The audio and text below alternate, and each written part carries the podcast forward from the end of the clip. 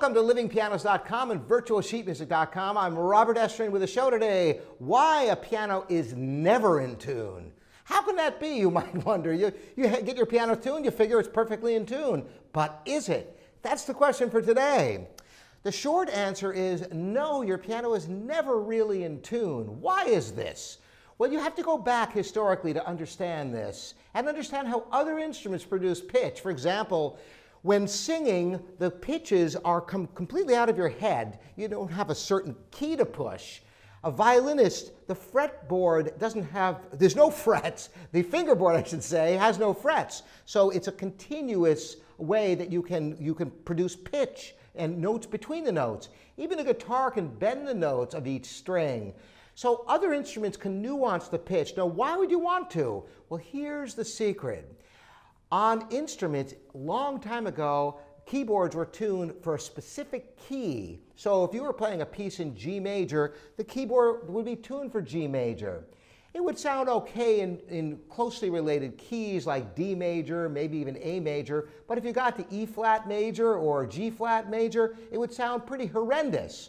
So tuning started to evolve with compromises. So maybe it wouldn't be perfect in, in D, let's say, but it would sound good in D, G, C, and maybe even A and E, and then maybe not so good in the flat keys. Eventually, what happened was the, all the pitches were equalized so that all the half steps are equal. So when a piano tuner tunes your piano, the first thing they do is they set the temperament. What is a temperament? The temperament is taking an octave and making all the half steps equal. What this means is that when you play any other interval on a piano, that is a second, third, fourth, fifth, sixth, or seventh, they're all equally out of tune in all keys. So a piano that has just been tuned, if you play a perfect fifth, the perfect fifth is not really in tune, nor is the fourth, the thirds, they're all out. And we are so used to what's called tempered tuning based upon the temperament that it might not seem that it's out of tune. However, if a string player tries to match pitch with a piano exactly, they will naturally make the adjustments to play in tune because there are differences in pitch. And it goes beyond this. One other facet beyond tempered tuning, equal half steps, is something called stretch octaves. The ears actually hear flat in the high register.